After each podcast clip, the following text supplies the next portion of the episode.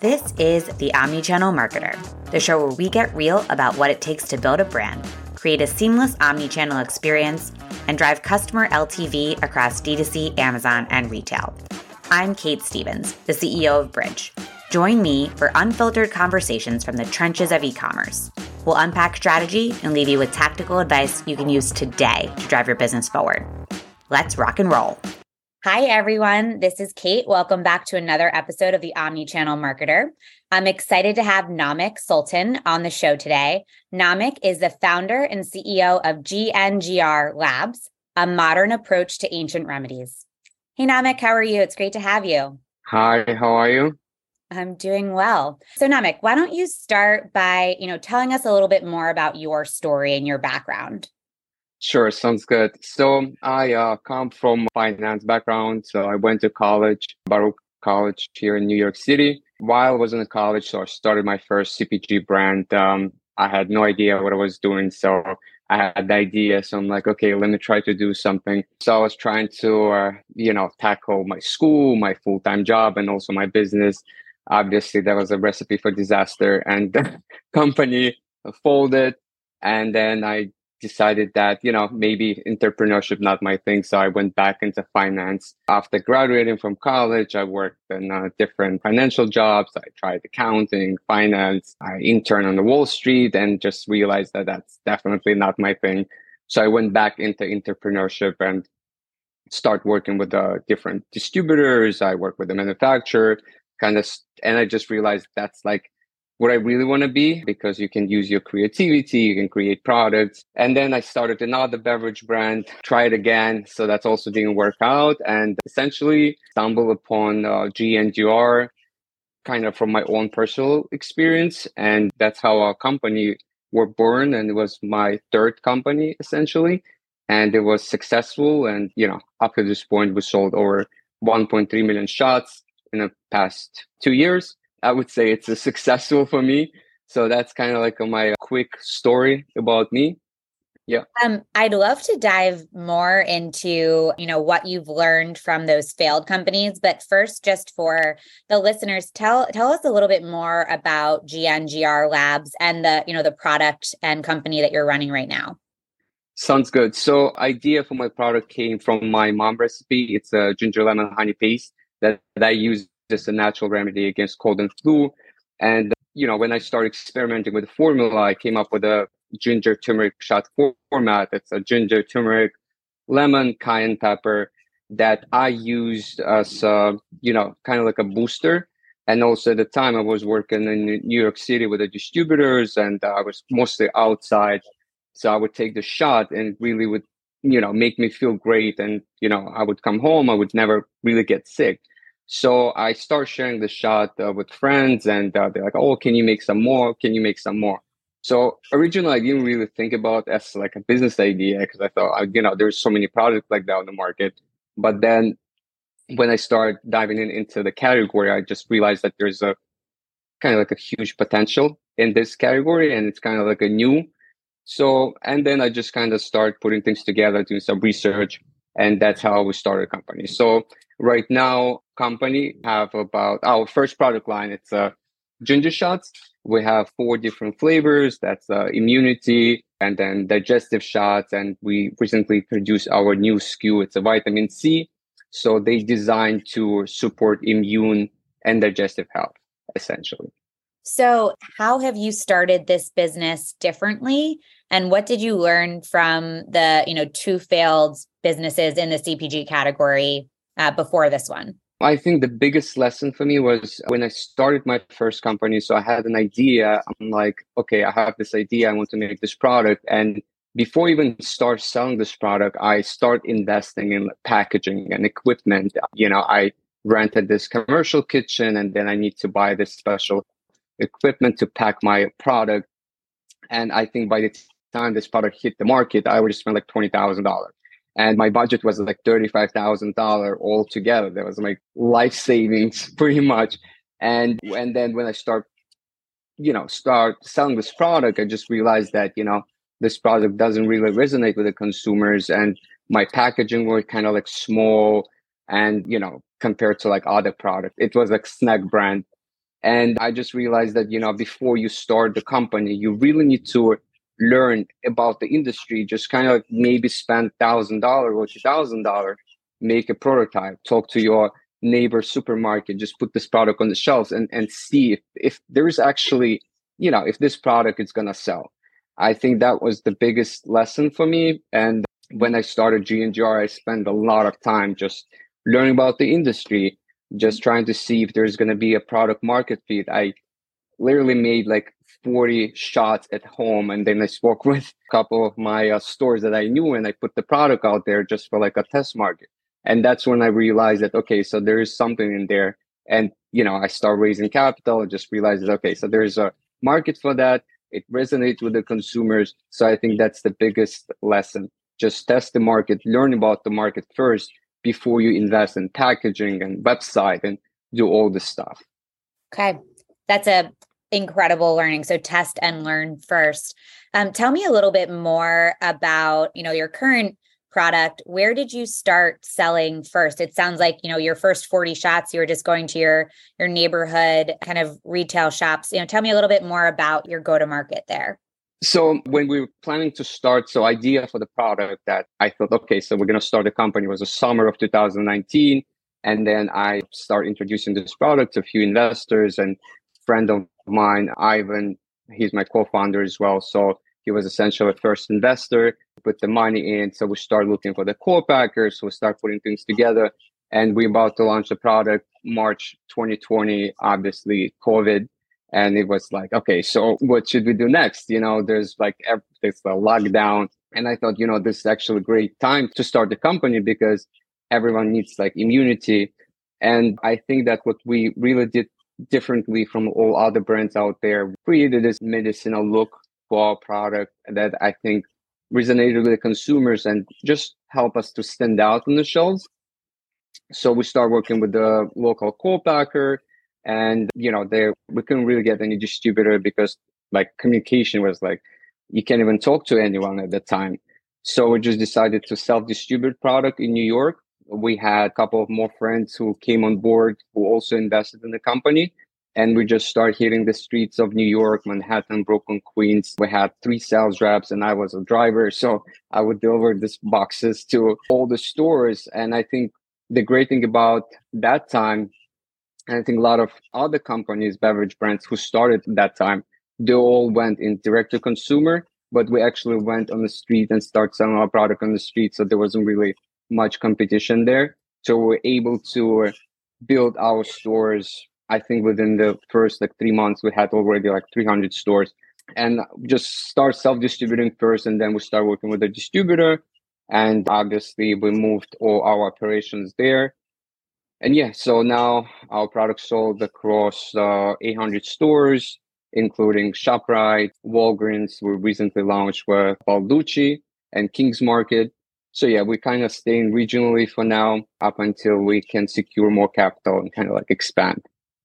That's amazing. So, okay, so you're in 800 stores regionally. Do you also have a, a direct to consumer site and are you selling on Amazon as well?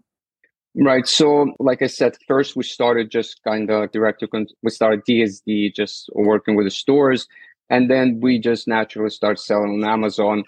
We didn't really have like a great strategy at first. We just kind of create a listing and start, you know, work, trying Amazon. And it just kind of took off pretty quickly. We've been on Amazon about 16 months. And right now we are top selling ginger shot on Amazon. For the past six months, we had Amazon Choice Badge for the ginger shot and ginger turmeric shot. So I think like our first year, we did about quarter million on uh, Amazon. So, and you know, sales keep going up and up, but we didn't really have that strategy that, oh, we're going to go to direct to consumer. Cause I think we will, I always felt like, you know, you meet your customers at the store because it's a ginger shot. People want to grab just one or two, but Amazon just kind of like we stumble upon it and it just worked for us. Makes complete sense. So, do you have your own website as well? Yes, we do have a website. Uh, we also, you know, sell through the website as well. I just customer who wants to come and purchase our product. But as of now, most of our orders it's on Amazon, and uh, we do have some sales as well on the website. Cool. That makes sense. So, you know, as an omni-channel brand, how do you think about bridging that relationship for your customers across all those different channels? So, like I said, I think, but especially in the beverage, um, like food and beverage, I think it's very important to be in the stores. That's 100% because, you know, I think during the COVID, there's a lot of brands went into direct to consumer. They were 100% direct to consumer. And I think that a lot of brands who started that way, you know, right now have a trouble to get into the stores. Yep. And some of them completely went out of business. So we just maybe it's just the luck or a lack of resources that we actually went that way. And I think it's very important to be in the stores. And I would say you have to be 70 to 80% on DSD on the stores and maybe like 30% on uh, a direct to consumer. So I think Amazon it's a great channel because a lot of people they go on Amazon to it's kind of like a discovery channel in a way. So I think for the young brand, it's better to invest on Amazon than invest on your own website because you know when you have your own website, no one's just gonna come and visit your website, right? So you have to drive traffic and it's very expensive. But on Amazon, you know, it's a discovery channel right? And then a lot, and it's easier for consumers to purchase on Amazon because they already have their credit card, they they can read the reviews. So I think that's probably my advice for any brand that wants to start. I would recommend to go on Amazon. That makes complete sense. You used a terminology called DSD. Could you just clarify what that means? So that's a direct store delivery. Okay. That essentially when you work with a distributor, and they do deliver directly to the store. Okay, great. And how do you think about your end to end brand experience?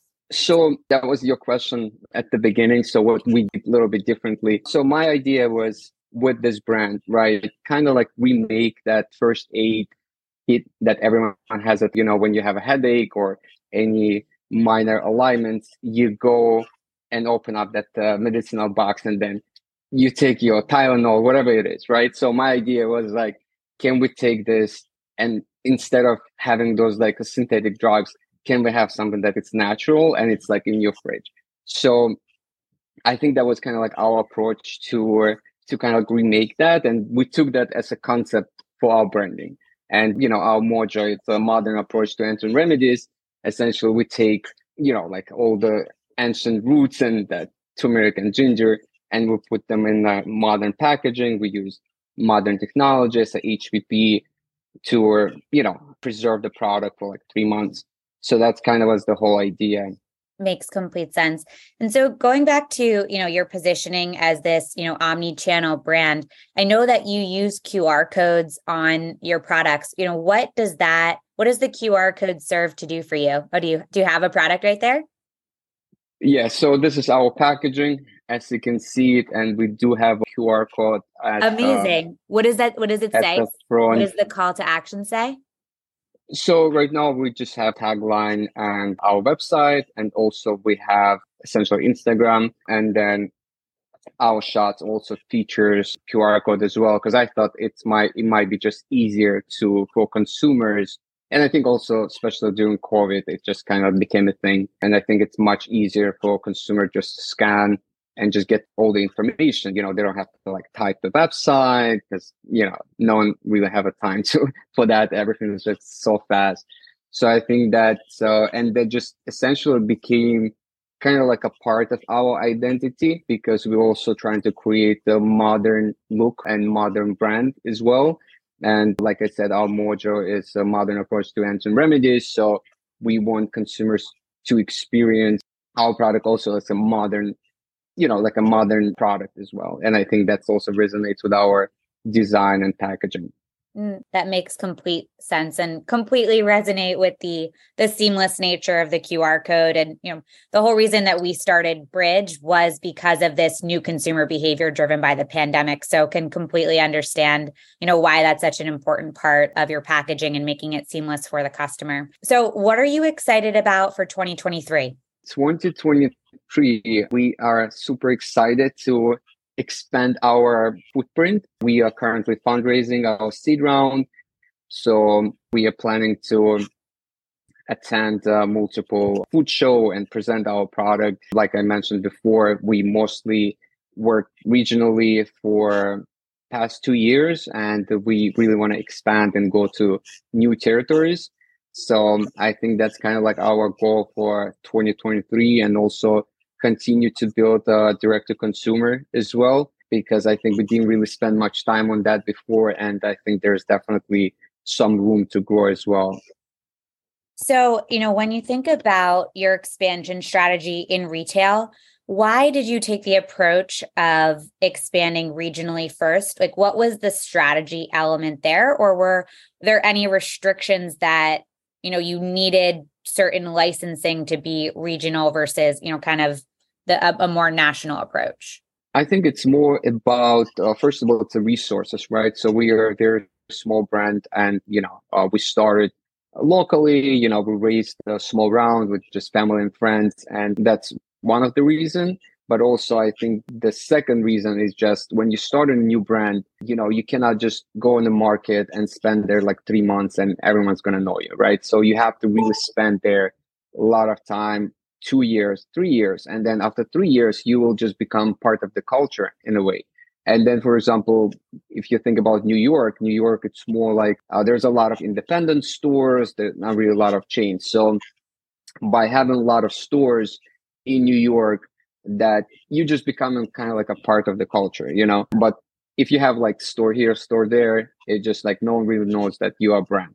So I think it's important just to spend your time in one territory, build your brand, build your brand awareness, you know, create like following of your brand and uh, just continue to build velocity. And I think that's also important once you you know, when you start fundraising, is you can show the data, you know. But if you spread out throughout the whole country, uh, you have a couple of store here, a couple of store there, you don't really create.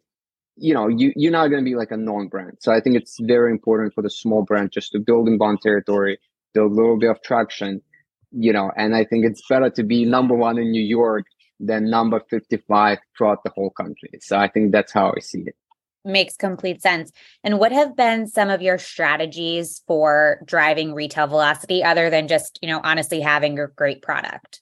I think that obviously I'm still in the process. You know, I'm a young entrepreneur. I'm still learning about the industry. I think that by introducing new flavors, for example, our first two SKU were focused around the immunity only and we created a third SKU, which is digestive aid that made with probiotics and also ginger and turmeric. We just realized that, you know, there is a, and also our third SKU were less spicier than the other, the uh, previous shots. And we thought that, you know, there's a lot of people who might not want something like super spicy.